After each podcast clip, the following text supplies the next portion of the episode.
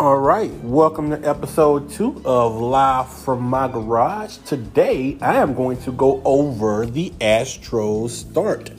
We're going to discuss this series that just happened with the LA Dodgers. I know, I know, I just saw it. The start of basketball. We'll also, in the world of entertainment, go over some of the Emmy nominations. And, like I told y'all about TV shows, I might even discuss. Um, the Chi and Queen of the South. I'm almost done with Queen of the South, and the Chi it's just taking a turn. I really need them to find Keisha.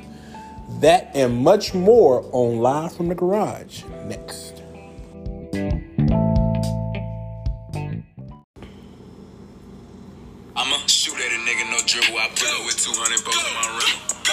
Already sold when I said it.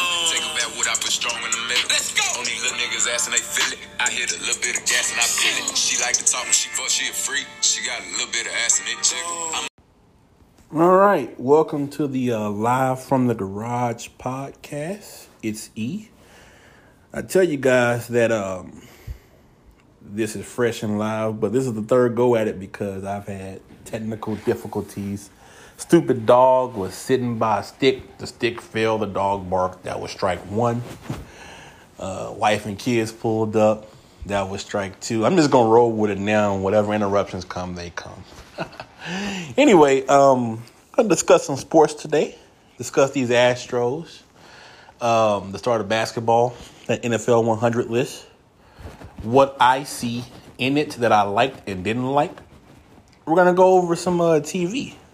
I'm watching two good shows right now, and uh, Queen of the South and the Chi. I want to break down some of those and see where they're going and my thoughts on the direction they could be going in.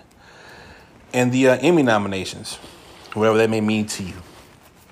We're also going to uh, discuss a little bit of politics, and from that, we'll just move on and see what where it takes us. Because I got to be honest with you guys, doing this thing live, man, things happen. I don't have the soundproofing and the equipment that others have, I digress. All right, last night the Astros played, and if you can maneuver into your spirit certain takeaways that work, then allow me to tell you what I liked and what I did not like. What I loved was Cristian Javier's performance. Through 5.2 innings, the man had eight strikeouts and two hits. One of those hits was to one of the hottest hitters in baseball, but we still have to count it. And yes, it was a home run. Save for that, that man would have had a shutout, and he probably would have got that W yesterday because he was dealing. And to deny him that, you would be lying to yourself. But in light of what he did and the young bullpen did, we had issues with the sticks. The um, Astros have gotten us accustomed to a certain brand of baseball. And I think to some extent that we uh, lose sight of the fact that that's not normal how they played.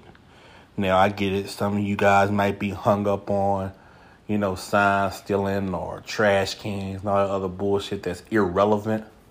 But if you just put facts on paper, we had a lot of guys hit 30 home runs last year, and one guy hit 40.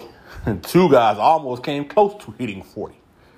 And um, a lot of guys had 20 home runs. I think the biggest takeaway I took from yesterday is we have a manageable bullpen, a clearly defined number four starter. I'm going to go ahead and give Javier that label.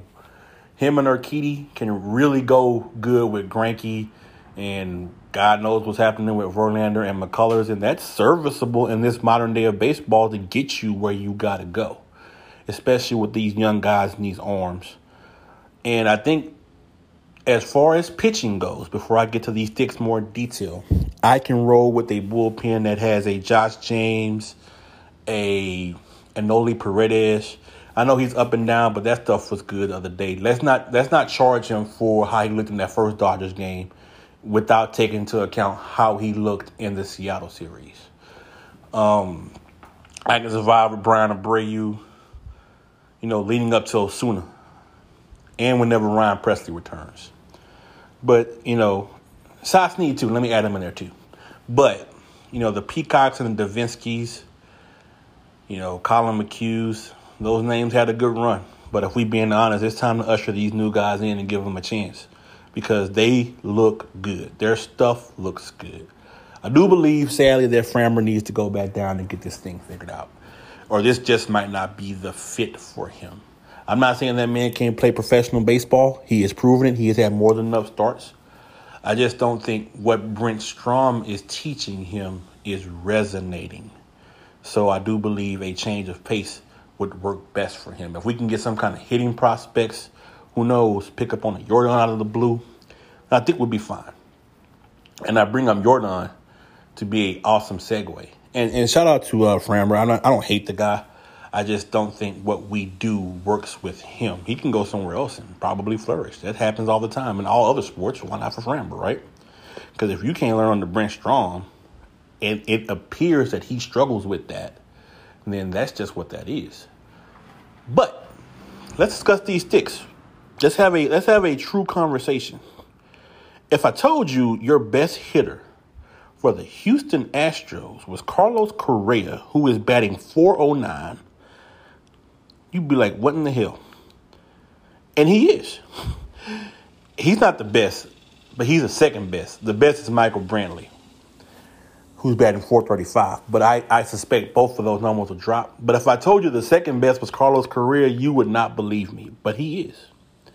The guy who you would think would be up there, Jose Altuve, a whopping 174. Let's go here. George Springer. He's batting 0.048. Hmm. Let's go to our guy, A. Brigg.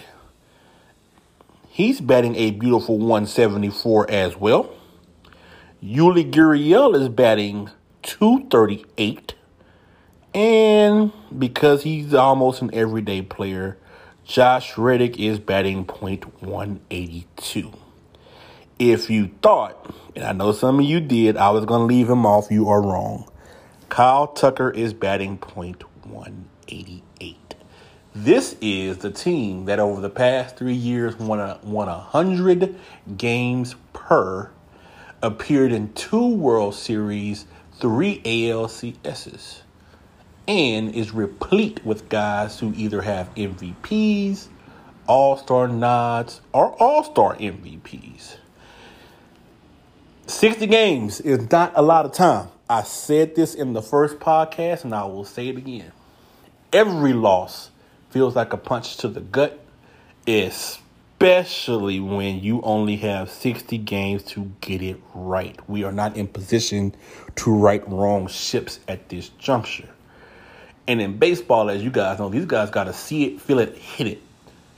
If you're not there now, will you be there by game 20 because that's about the time frame you have before we know what we are. That's game 20 represents one third of the season. I know the math. uh, but that's where you got to be because if this were real baseball, we'd be looking at this around about game 50 because we you are who you are at that juncture, but we don't have that kind of time. And if that is the production that we're getting from these sticks, Dusty needs to do some some coaching here, man. I mean, he just does. I don't know. I know baseball is different than basketball and football, so you really can't go out there and coach someone to see ball, hit ball. But there has to be some kind of conversation because this is not the norm we are used to. And and then normally we would get it, but it's just the time isn't working with us to get it. I mean, Bregman's a traditionally traditionally slow starter. I get that. Springer has teased us. Sometimes he looks good, sometimes he looks great. Correa starts out strong traditionally, then gets injured, then flops, and then we're stuck with that. I fully expect that to be the case again because that's just what he does, but I will take what I'm getting now. Brantley's a professional hitter, so all these are W's. But as much as I want to have this be a Joe Kelly conversation from the other day, I really want to focus on how the team looks now. Don't worry, I will address Joe Kelly. But let's have that conversation, man, with what we seeing. You had a dude give up one home run. If this was Verlander, we'd be having all kind of conversations about run support. We had three pitchers heading into the ninth. Yet and still, here we are. Here we are.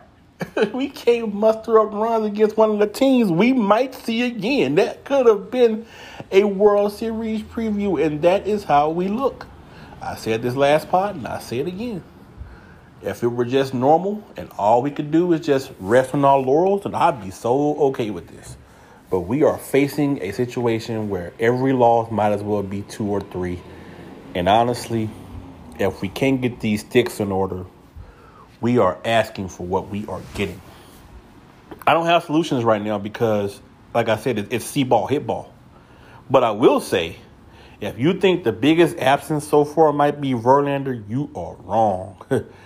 it is clear that we can muster up enough to keep games competitive because Brent Strom is just a wizard.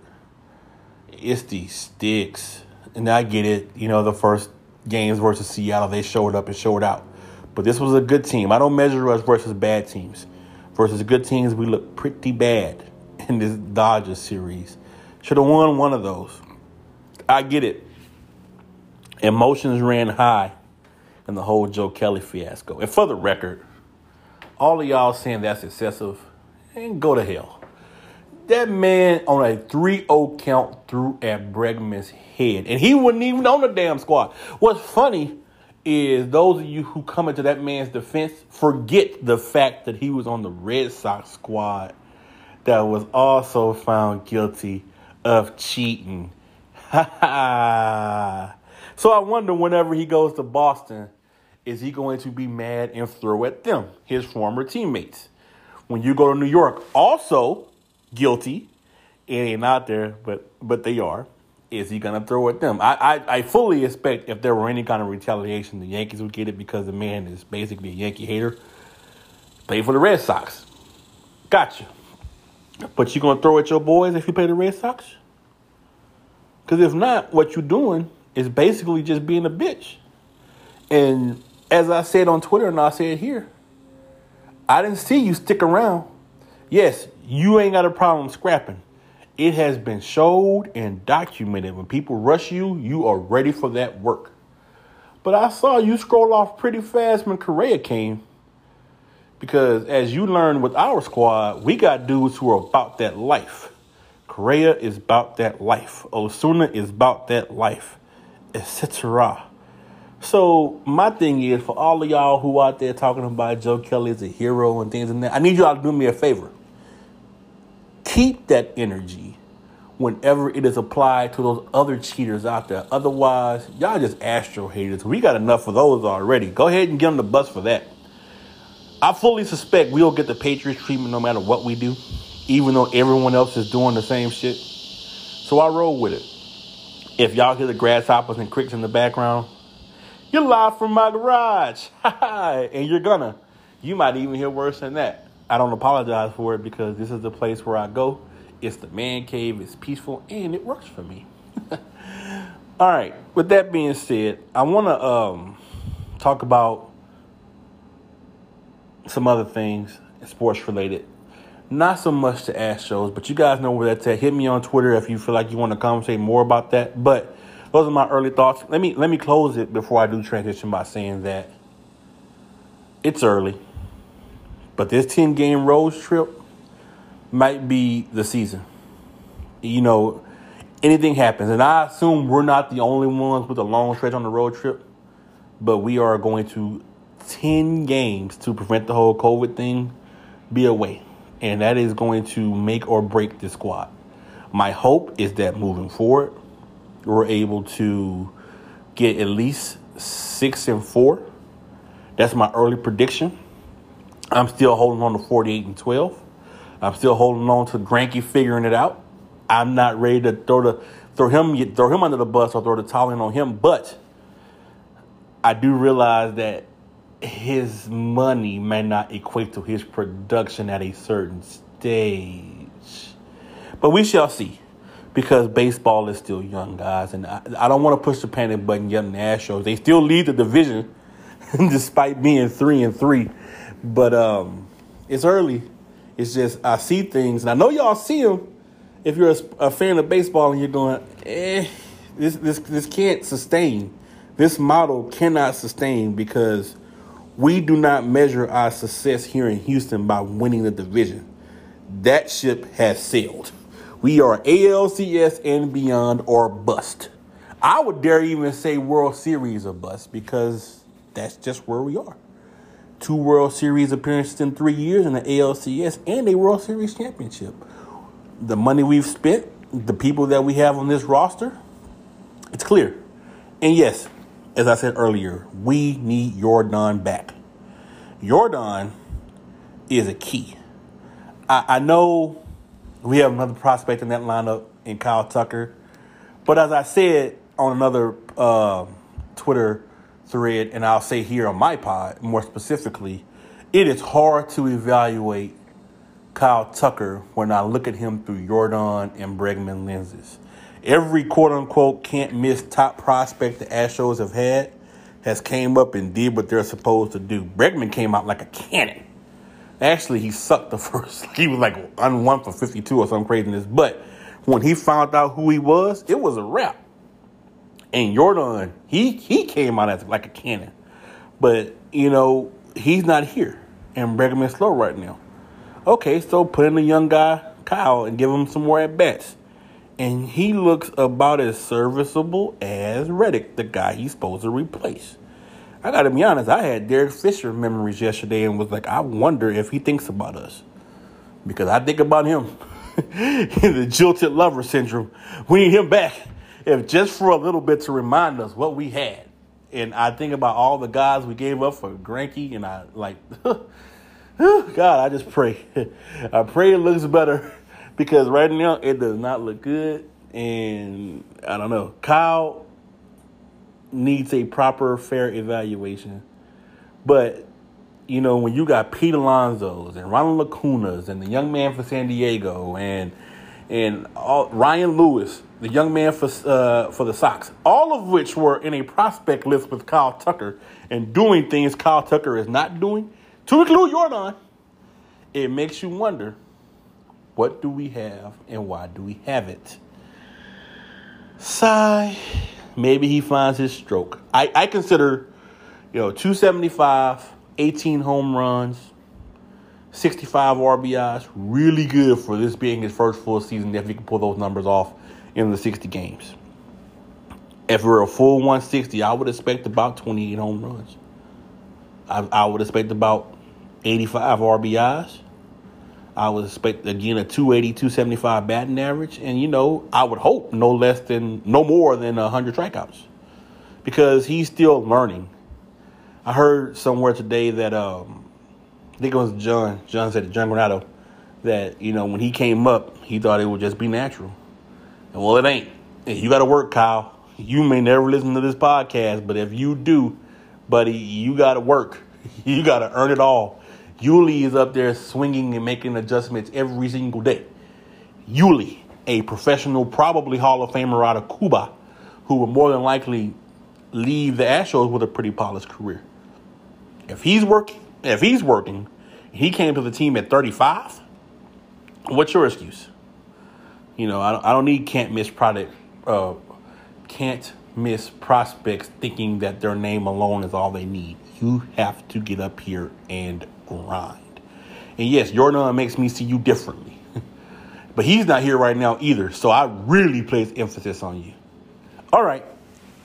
Enough Astros talk. I could do this all day, and it'll get me nowhere. Because I do want to shift gears to basketball. Because it returns. Yeah. How y'all feel about that, man? Let's have that conversation. Am I a fan of the bubble? No but I am a fan of basketball. I think Lou Williams going out and getting us some hot wings was perfectly fine. Ain't no games going on. But, I mean, there is the thought that he places his team at risk. But he had his mask on, in the bucky, eating his wings. If anything, I learned the man was willing to take precautions to not get anybody sick. So I see it differently. And hell, from what I understand, jokingly or not, them wings is pretty damn delicious. So there's that. but with the return of basketball, we get Lakers and Clippers tonight. We get LeBron, Kawhi, not Trizzy, but from what I understand, Pat Bev will be back. We get Anthony Davis, you know, Paul George. I mean, Kyle Kuzma, my guy Kyle. I'm ready for it, man, because uh, we need another, you know, contrast to baseball. There will be a period where we'll have three sports at once. Who amongst us does not like the possibility that there will be three sports going on at one time? Three majors at that. You know, four if you count, you know, the golfs and the tennises, but I'm focusing on the big three. Of course, the NBA wanted us to see LeBron first. Of course, they wanted us to see the Lakers first at that. I'm not mad. I'm not mad that he gets to go against Kawhi. Because I honestly believe that's going to be your Western Conference Finals. And if anything else, and I, I've been lobbying for this since I had a real people's sports blog. And if you were part of that, then you really fucks with me because that is old school. Anyway, I've been lobbying for what baseball and football do, not so much with a East and West, but a National League and a American League style of formatting that allows for the Lakers to be in one conference and the Clippers to be in another. Because I do believe the West Coast is stacked, and it has been since I was a kid. It's always been that way. Ever since Jordan laced them up and called it a wrap, the East Coast been sleep. And don't hit me with but LeBron. LeBron was one man on one team mopping the East. Yes, he had seven final appearances in 10 years. Man, man was playing the likes of, you know, the Pacers, the the Raptors without Kawhi. I can name all of them teams off. An older Celtics squad, an older Pistons squad. Look, I am not going to bash how LeBron got there, but I am going to bash where he got it from. It was the East. You see the Cleveland squad he had that still got up there the first time around? The second best player was who? I, I, I want to say it was a little three point guy out of UT, Booby.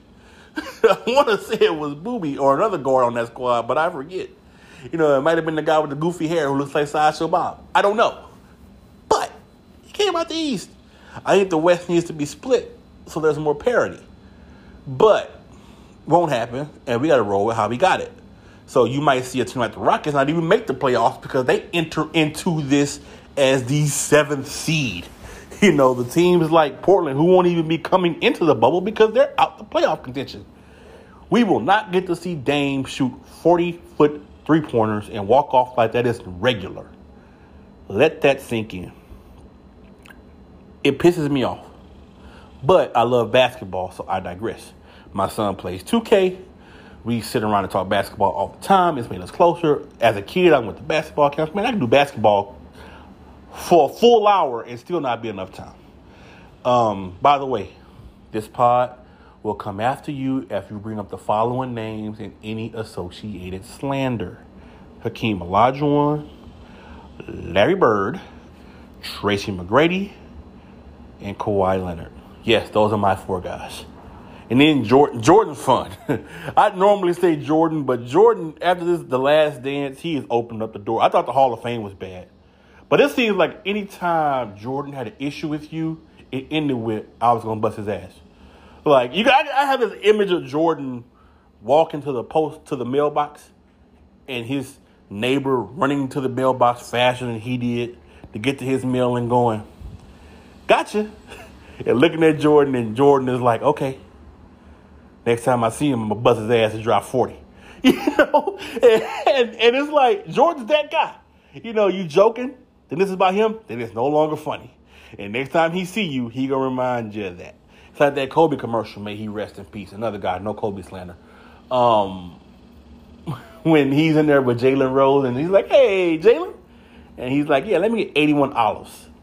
You know, friendly reminders here or there. They Some of these guys are not with the shits, and I'm okay with that. But I wanted to put out the no slander rule because I know there will be blog listeners and pod listeners for the first time who might come at me with my love for those guys.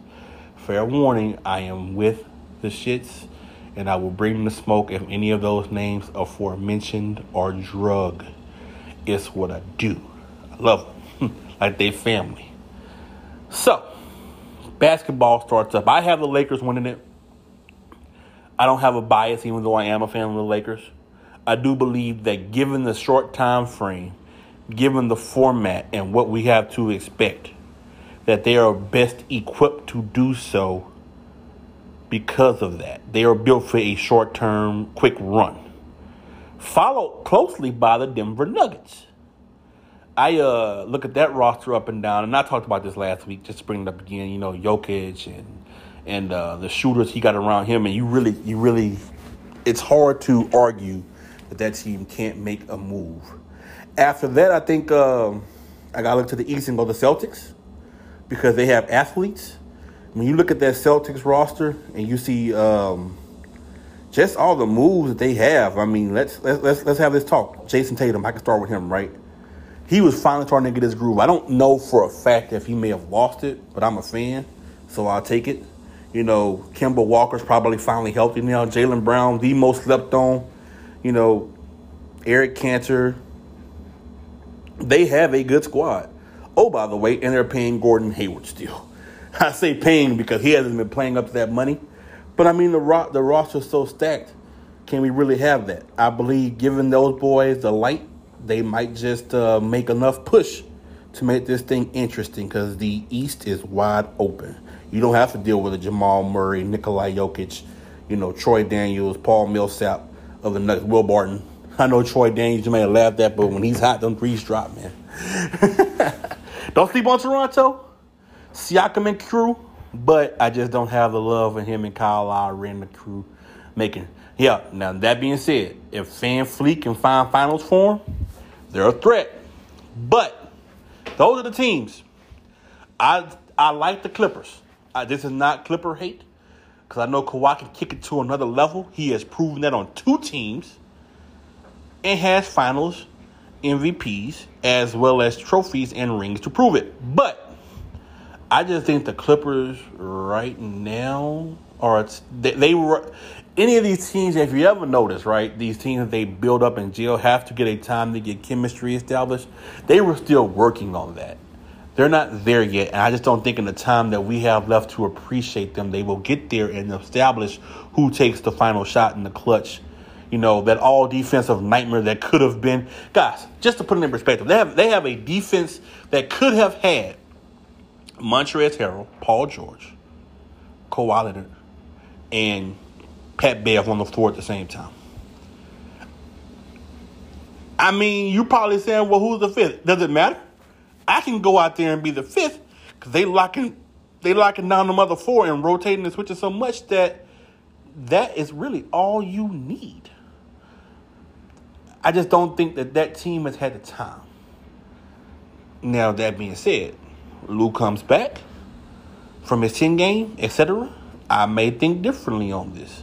But that's that's where I see them. That's why I don't want to discount them. And if I if, I was in Vegas, yes, I put money on them, but I wouldn't feel good about it, despite them looking like the odds-on favorite. The Lakers just, to me, have it all better placed, and they've played together. You know, Kawhi was still on his load management whenever the season was doing what it was doing, and so was Paul George. I'm not going to just come at the at, at Kawhi. Paul George was too, but we shall see, guys.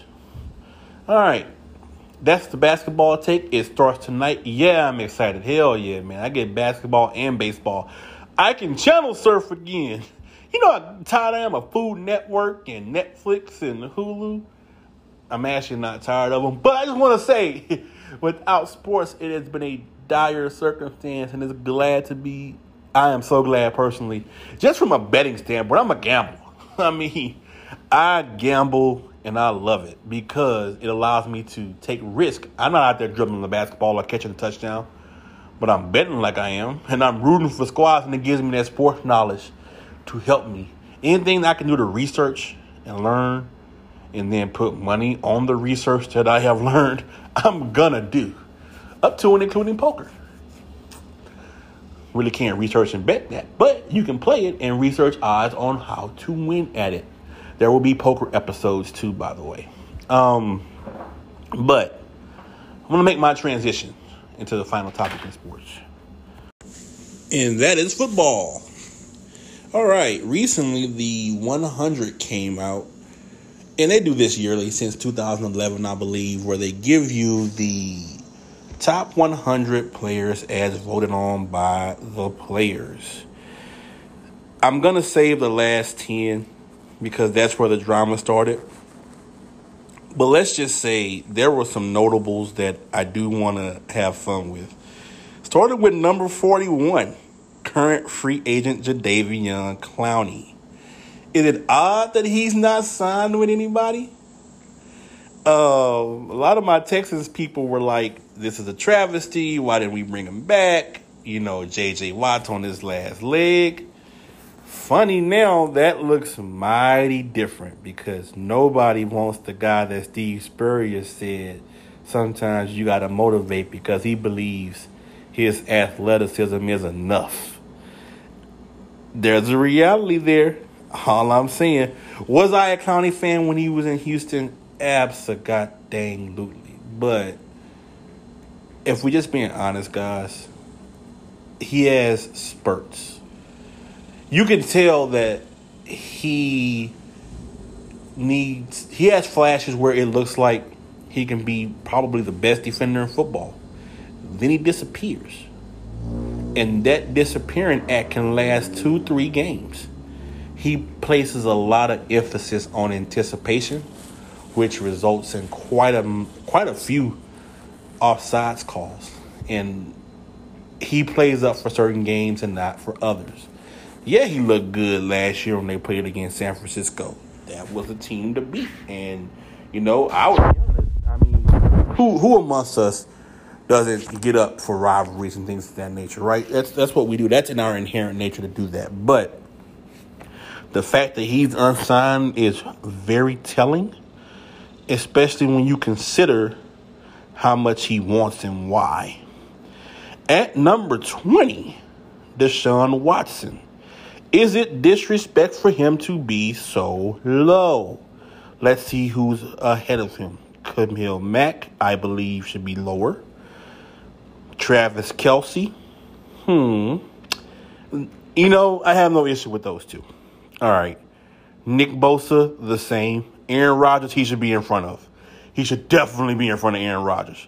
And if we're going by the top 100 currently playing, this next name bet not be a shock to y'all. Tom Brady.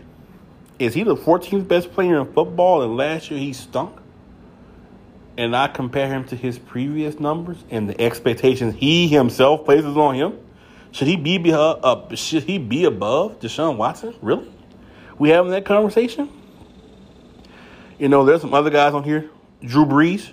Hmm. I would argue head to head that Deshaun Watson looked better than him. But then we get into this top 10. And this is where the fun starts. All right.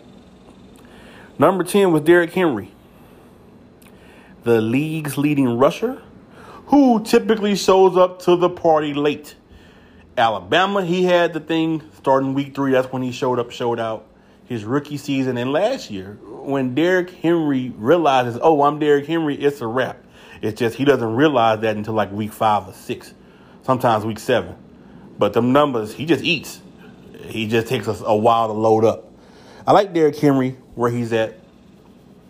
I do believe he's the best running back in football. I, I I'm not hating on Ezekiel Elliott or Christian McCaffrey, but I do see him. As far as just running goes, that's pretty hard to stop because I don't know if I said it earlier, but I will go back and retract. Christian McCaffrey, he is sitting at six, a hybrid, if you will. That young man can ball, as a fantasy owner, if you don't pick him up first, you are only doing that because you hate what he brings to the table, or you're using reverse racism, which is stupid. But you probably are because you're not used to a white guy doing these things from the running back position. I get it, but put some respect on that man's name and especially on his goddamn game. It is confirmed and it is solid. But that's not even the drama. And I'm not gonna. Re- I'll be remiss if I didn't mention the other guy. So at number nine was Stephon Gilmore, shut down corner for the Patriots. Uh, Nuke Hopkins. oh, Texans fan, we are still mad about that, and we should be because we traded them away for Magic Means and um, Randall Cobbs and the other guys that we have signed will not be close to the numbers and chemistry that we had with him and Deshaun Watson. Can't Mike is at number five. At number four, the Super Bowl MVP, Patrick Mahomes.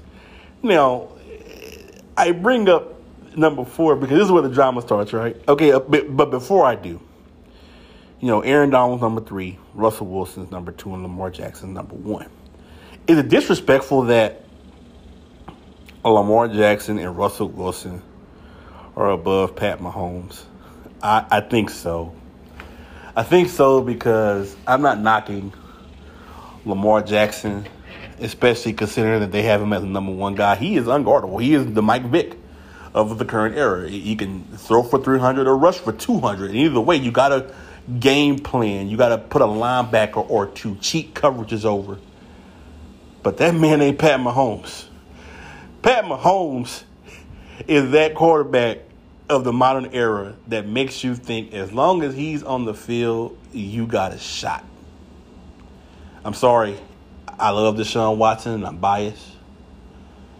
Uh, I like Russell Wilson. I have been tight with Russell Wilson since Wisconsin. I've always thought he was slept on. And the fact that he's winning with Ciara every every single day is not lost on me. The man is married to a goddess. But we're not gonna have this conversation about respect without talking about the disrespect on Pat Mahomes. I know y'all have seen the last. He should have two Super Bowl rings. Let's just be honest with, with, with ourselves. What Pat Mahomes is out here doing, scrambling around and finding guys open, and, and some might say it's the receivers. If I had Tyreek Hill and Travis Kelce, etc., who knows what I would do. But you gotta keep your head on a swivel because that band is always finding the open guy. He's like a video game. It almost looks like that. He's scrambling, he's he's moving, he's shaking, boom, he finds you open. He can run and get them yards, and he's proven that. But he'd rather stay in the pocket and throw it 40 yards down the field or maneuver and maneuver until you're open. I thought that that was Russell Wilson's thing until I saw Pat Mahomes come in and perfect it. I'm sorry, he doesn't belong at number five. And I, I don't even want to talk about Aaron Donald. He belongs where he's belongs. He's he's where he's at is where he is. He's the best defender in my opinion. But we can't have this conversation because Russell Wilson, I'm sure, secretly would probably tell you that man is better than me. Lamar Jackson probably wouldn't, and I can see why and this is NFL player voting on, so I understand why that there might be some hate there. But if we being honest with ourselves, man, if you had to pick these guys in a mock live draft, right? If we're on NFL Network and they're saying we're doing starting teams over from pick number one, and you telling me you not picking Pat Mahomes with the number one pick, you're lying. Cause I pick him and just roll with whoever else I got at whatever positions I got and be okay with that because he's consistent. He's uh, he's got the arm, he's got the talent, he's got the pizzazz, the it, whatever. I'm not knocking Lamar Jackson because I pick him at number two if I had a number two pick. Wouldn't pick Russell number three though. Think I'd pick Aaron Donald. Or if it was just quarterbacks, because there are those who believe you have to have a quarterback first. Can't see I wouldn't pick Deshaun over him if I'm being honest with myself. Just if it's just me, then oh well. But I, I would. I would pick Deshaun over over Rush. I wouldn't pick him over the other two, but definitely over Rush. Um, but Aaron Donald is where he is. I don't know how that how you remedy a player's vote, but I will say, if that man is uh, Santa Claus, you know, making a list and checking it twice, somebody's ass is about to get busted. Because uh, he does what he does, and we can acknowledge that he is really good at it. I hope it's not my team because not one Texan is above him. But, you know, you never know. He might just make us part of the revenge tour just because we were remotely mentioned. And, and you know, he might still feel a certain kind of way because he had to come back to beat us. God, I'm still salty about that. I don't know if I'll ever get. You know, I'm old enough to remember 35 to 3 and while that did not feel near as bad as that, oh, it was so close. Because I thought we had a chance. But in the back of your head, and this is why that man is number one in my opinion, you knew they had that guy, and eventually their defense would make adjustments, but ours wouldn't. And as long as they got him scoring, there's nothing you can do when that flood starts from Kansas City. I, they need to change their name as long as he's there to the Kansas City Rain. Because it feels like a flood of just scoring and running and just guys running around and hey, hey, catch up with Tyreek Hill. Hey, hey, check out, catch up with Travis Kelce or or these other receivers who were good on other teams that are here now. That's what they bring. And it's just tough to keep up with that back and forth. We shall see, guys. Football still a month away. They have yet to figure out COVID, and you see these cryptic tweets from your favorite players, and that's just your favorite players going, "We want to play," but not to mention teams like the Patriots who have had guys who are on this list say they're just not going to play due to safety concerns. Cam can't catch a break, man. This supposed to be the year Cam had his prove it year to get his money right. Cam's money is going to be right because he's got all those endorsements and the money he made while in Carolina, but the guy's not coming to play, he really got to show. First, he has to win the starting spot. And I'm not confident that with Belichick, he could even do that. But we shall see. Especially with that roster the way that it is. I never discount or doubt or place in a position where he cannot succeed one Bill Belichick because he will always prove you wrong. I don't even know the time, but that was sports if you made it this far and you want to hear more of the pod, because up next we covering entertainment. I will not be hard to find on Live from the Garage. Next.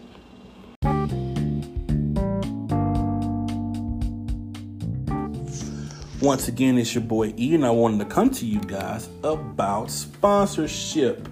I currently do not have one. I have been on pods where they have had them, but I don't have one. And this being a new platform, you can hop right in for the low, low cost.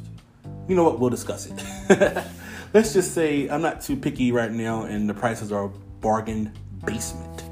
That being said, if you want me to promote anything or give you a shout out, all you got to do is hit me up and we will discuss the ways to enhance your product.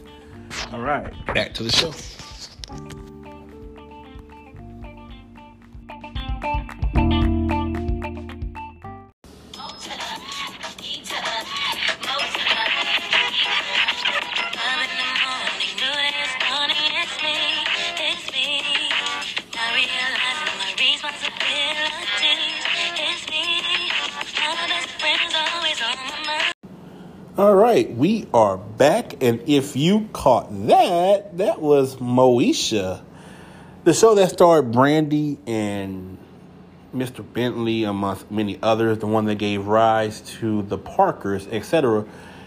I wanted to start there because it appears that Netflix is bringing back the following shows Moesha, The Game, Sister Sister, Girlfriends, The Parkers, Half and Half, and One on One. These shows represent a portion of my of my youth and to a greater extent, I guess, my early 20s that really showed you a side of black culture that was lacking at the time. We had a gap when Martin and the show with Queen Latifah, whose name escapes, Living Single. We had a huge gap in between our shows at that time. I'm not discounting In the House or Family Matters, but ABC really tried to show a fluffy side and, and did not want to give us the voice. I think that UPN and the C Dub did to a greater portion with its shows. And you know, shout out to Netflix, man, because I am going to stream some of those until they run them off the platform. Um, didn't get to see how, you know, Moesha abruptly ended. I did know that, you know, they have these things where they have the villain and the actual villain. It looks like every time we looked around, Moesha's dad had a new kid or a new situation he put them in, but we would always find other people to blame. Um, girlfriends. I was waiting for that because we kept getting told that would come back. There would be a re up, movie, God knows what. And it never happened. I want to give kudos to Issa Rae for giving us the millennial version of that show, though, because it works in Insecure. But it's not Girlfriends. I do believe that Girlfriends was the, was the soil for Issa to have her show because there are similar instances and occurrences where you can see that, but it's just not the same. And she would even probably tell you that it, they're different shows, but girlfriends living on the West Coast, blah blah blah. Um, I didn't watch all of them, but I did watch most of them. You know, I grew up with some of them, had crushes on a lot of them, and it just resonated. And I, I'm really appreciative and thankful that Netflix would do that because it allows some of us who, who miss our favorites to have that again. And we, if nothing else, have proven during this pandemic that we watch TV in large amounts. Not everything from these guys is going to be, you know, Narcos or Queen of the South or rewatching things like The Wire or Bosch. I, I do have a side that enjoys for humor and things of that nature, and I'm, I'm just excited big picture, I look forward to seeing these shows again, seeing how Brandy ended, you know, etc. I had a crush on on, on uh, Brandy from her song "I Want to Be Down." You know, every time I make a mix, I have some version of that song on it. A little fun fact about me because I was a huge fan, and my crush on her was. I mean, you you'd have to have known me as a kid to fully appreciate it, but it was there and it was legitimate. Um, the game I stopped watching after Pooch Hall left because at that point I just was wondering what they were doing because it was built around him and Tia Mowry. So when he left, I was like, "What he, what he, what are we doing here?" And then they brought on Chris Webber. you know, it, it got to a point where it was just you could tell they were really stretching shows to that extent. Girlfriends. um, I mean, I'm sorry, half and half Half and Half is a show that if you're in my age group and you're a certain demographic, you can appreciate the uh, two star characters, two light skinned queens who who are lovely on the eye, fine as hell. and you know, it chronicled their life having the same dad but two different moms living once again in the, on the West Coast, doing their life and just, just navigating from, you know, one who's I guess grew up in a modern average style life and one who had who was well off. But it was a good show. Nonetheless, their their their humor and comedy stretched and it kept us entertained. You know, Mara Brock Akil, I think is her name, who wrote those shows, she does not get her roses as much as she should, and this is a show that will completely and 100% of the time acknowledge her efforts because I watched most of her products. Good stuff. Moving right along. All right, last week I didn't get to touch on it, and it's killing me because the plot has just twisted, and that is The Chi. The Chi captivates me, but it also pisses me off, and I'm torn. I feel like the storylines this season did not connect with how last season ended. If I'm not mistaken, Emmett's baby mom was pregnant last season. If I'm not mistaken, we didn't see the middle brother die. Y'all know who I'm talking about. Yet, we come back and we have a situation where there's a new brother. She's no longer pregnant and oh, by the way, a full kidnapping is taking over the plot of the show. And I get it. The writer of the show, the show's originator, had to splice in the the how do I put it the more human side of Chicago. So you're going to see things that are modern, and I think they should be highlighted. You know, we have a a, a gangster who's in love with a transgender woman. Let me tell y'all, she's beautiful, by the way. My goodness. You wouldn't know it. and I think that's what they were wanting to highlight, even if that were the case. This is how people live these days. And, you know, he's, you know, maneuvering, trying to get his brother back. Also dealing with the fact that he is with her. And, you know, there's an episode where he confronts somebody who, they're in a gay club. And the dude was flirting with them. What did you expect? I mean, just tell him you're not interested, enjoy your drink. He wasn't disrespectful to him, but, you know, it could be perceived differently. But I like the shot's direction. I just don't think it connected well with last season. You know, bringing on characters has never worked for me. He doesn't have show killers. Like uh, she didn't bring on Ray J, and she brought on a housewife, a, the member of Xscape, and you know she ages like fine wine. By the way, she just does. Um, Lala, last time we saw Lala, it was a get rich town. By the way, you know, I can't go without speaking on power. 50, just let it die. All these spinoffs. Look, man, you had a good show with a good run. Outside of seeing Keisha in jail and having to go through that process because she took the rap for her son, and maybe what's happening to uh, I forget his name, but uh, Ghost is number two. You see how he rolls in Cali. I really don't need to see everybody else. I just don't. I don't need to see the son. I don't need to see anybody. However, I will bring the son up in a later portion. Um, show had a good run. Seeing Lala here was good to see that again. Seeing her, you know, stretch her characters out because she from being a gangster's girlfriend now to being a down home kitchenista in the Chi. So that's been an interesting look. I'm I'm looking forward to seeing where she takes this next episode because it can go any direction. They she's opened up the door for possibilities. I do like how Lena Waithe did that part. I'm gonna give her credit on that. Yeah, you don't know what can happen next week. Not too many shows have you thinking like that. Game of Thrones, even to its defense did not have me on the edge of my seats wondering why, because this last season sucked. There will be an episode dedicated to that. a whole episode to Game of Thrones, and how that last season. I guess I just call it things that piss me off for 2020 and or 2019 because Game of Thrones was last year and stick that sticker on it. But um, that show right now is leading the way for me, it's one of the shows running high, followed by a show I'm watching because I was late on it, and that was Queen of the South.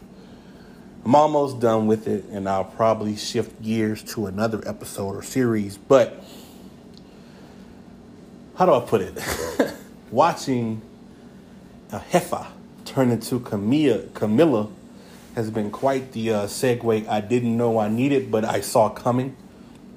And it's interesting because in this last episode I just watched to get the witness to not roll, she had to go to that man's family. As you remember from season one, when she was on the run, it was because for a similar instance, there was a issue and the drug cartel basically said we're going to come for everyone to include you and the people in your family. It's poetic, if you will. I like how that's going. Currently, my lead actress is in a coma, but we shall see how this plays out. Um, I don't like Pote the boss. Something Boaz said to him, if you're watching this show, will resonate. You are a soldier, not a boss. You don't even have boss experience. When have you ever seen Pote make a serious choice outside of whatever with if she says it, then this is what it has to be. And I'm not knocking the character. I think it's excellently written, but that's not Pote's skill set. Pote's skill set relies in doing what is told the best way it is supposed to be. So, I wonder in season five if he does get more responsibility. Because, I mean, outside of how they have him going, it's not like he uh, can't get underneath Teresa. It's just how they have him set up. He is built to be near her. And shout out to him, Hemky Madera. He is doing an excellent job in that show. You know, and the great Alice Braga, who is playing Teresa Mendoza, leads me to what I want to discuss. All right, if you are following these Emmy nominations, I have no issue. So I don't care for awards. The awards were actually brought out and discussed by some because they were so one sided and basically unrepresentative of what we as people watch, but more of what a certain group of people watch. So, outstanding lead actor. Because there's some Jeremy Irons, Watchmen. Hugh Jackman, Bad Education. Jeremy Pope, Hollywood. I mean, these are all in a limited series. I don't know them enough to really comment on those. I will say in Watchmen, Jeremy Irons did amongst the other people, I guess it's good as you do. But I haven't watched those shows, so we shall see. Um, Regina King is amongst others in the lead actress in a limited series to include Kerry, Fi- Kerry Washington in Little Fires Everywhere, Octavia Spencer in Self Made, Shira Haas in Unorthodox. I've watched all those. I have watched every one of those. And it's rare that I've actually seen everything in every category. This is going to be probably the toughest one to call. If you haven't watched Unorthodox, it's on Netflix. It stars a young lady who is leaving the Orthodox Jewish sector to discover herself. And she goes to Germany to find mom. And in that process, you know, she wants to try out for this symphony orchestra. It um, takes its turns because she's being chased by her husband and her husband's cousin to get back home and live the righteous life despite her objections. She is uh, dynamic in that role. And I would have probably gave it to her if not for the fact Regina King was killing it in The Watchmen. Uh, HBO typically does well with these things. They they get the right character for the right role, and it just kind of works. And her playing that detective and, and leading that life and having to experience all that in that show, sheesh. I give it to her. If not for Octavia Spencer in Self Made, where she's playing the uh, first black millionaire with the hair care products. That's a Hulu uh, or Apple TV, I forget which original. And in that series, we see her navigating through a lot. Rockefeller's her neighbor, and she and, and it's almost like if I did not know the history of the person she portrayed, I'd really fallen. I thought Octavia Spencer was the person to some extent. She played it that well. But, and I saved the best for last.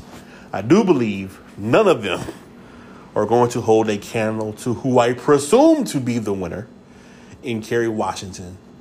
Little Fires Everywhere, if not the best show, because only the only other show that would have been better, in my opinion, that came out on the streaming platform was the morning show. But in that little time it had to shine, Kerry Washington in that series killed it. And I think it's a disservice that I don't see Reese Witherspoon anywhere in any nominations.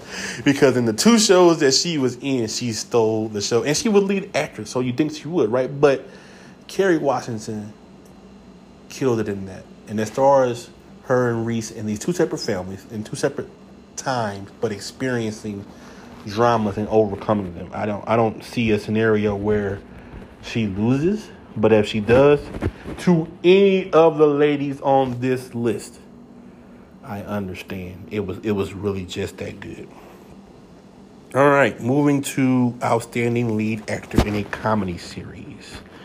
I didn't watch too many on here, but Ramy. I watched Ramy. I caught up. I binged it because what else can you do right now? I'm gonna say this: if Ramy loses to somebody else on here, I'm gonna have to get into it. And Anthony Anderson from Blackish is on here. Don Cheadle from Black Monday. I gotta catch some of these. Ted Danson from The Good Place. Michael Douglas from The Commencement. I would have to catch them to see because I know Ramy won it last year. And watching Ramy, eh, I mean, he he reminds me of a typical millennial navigating through life, and you can see the intertwined and him being Egyptian American and Muslim I love it because it introduced me to a part of life I didn't know. And I think we need to give him his roses. I do believe, not watching those other ones, that he should be the favorite because he won it last year anyway. But, you know, we shall see. The other show for the ladies, lead actress in a comedy series. We have Christina, Christina Applegate in Dead to Me. Um, Rachel Brosnahan, the marvelous Miss Maisel. I believe she's won it before. Linda Cardellini and Dead to Me.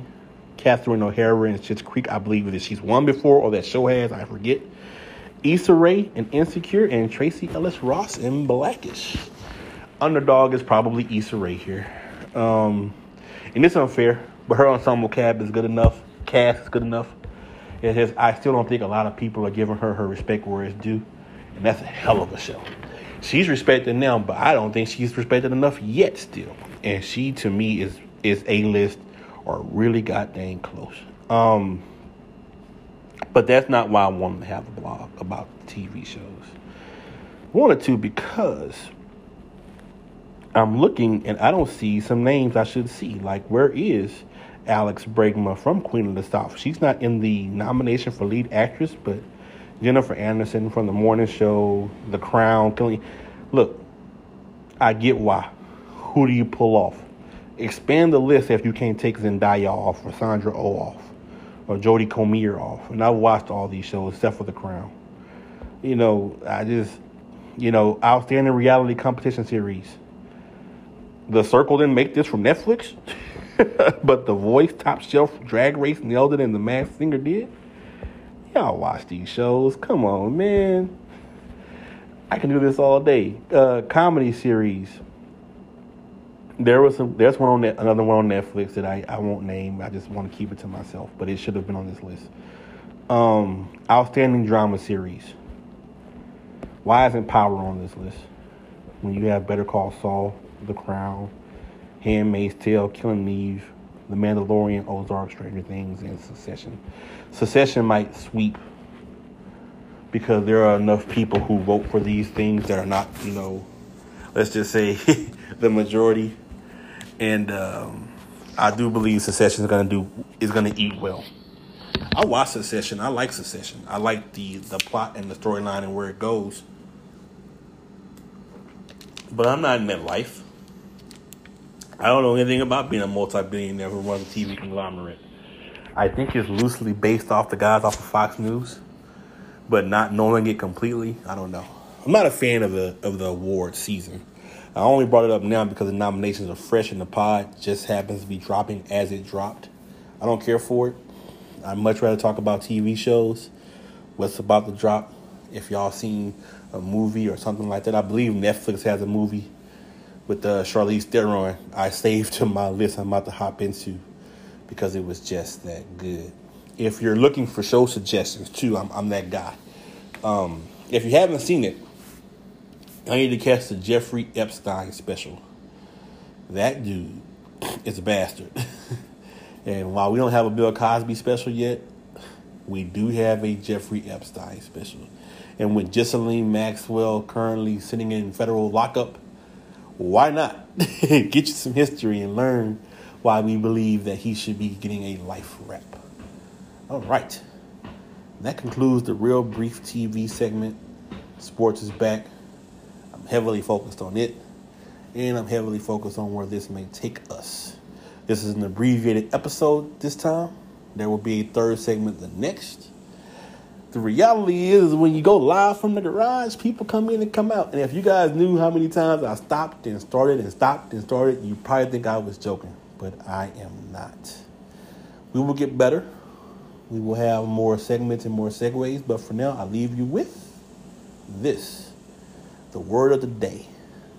The word of the day is enjoy. In anything that you do, I hope you guys enjoy it because if you're not finding that in it, then what was worth it? You can enjoy living, breathing, and walking up and down, eating, but just enjoy yourselves.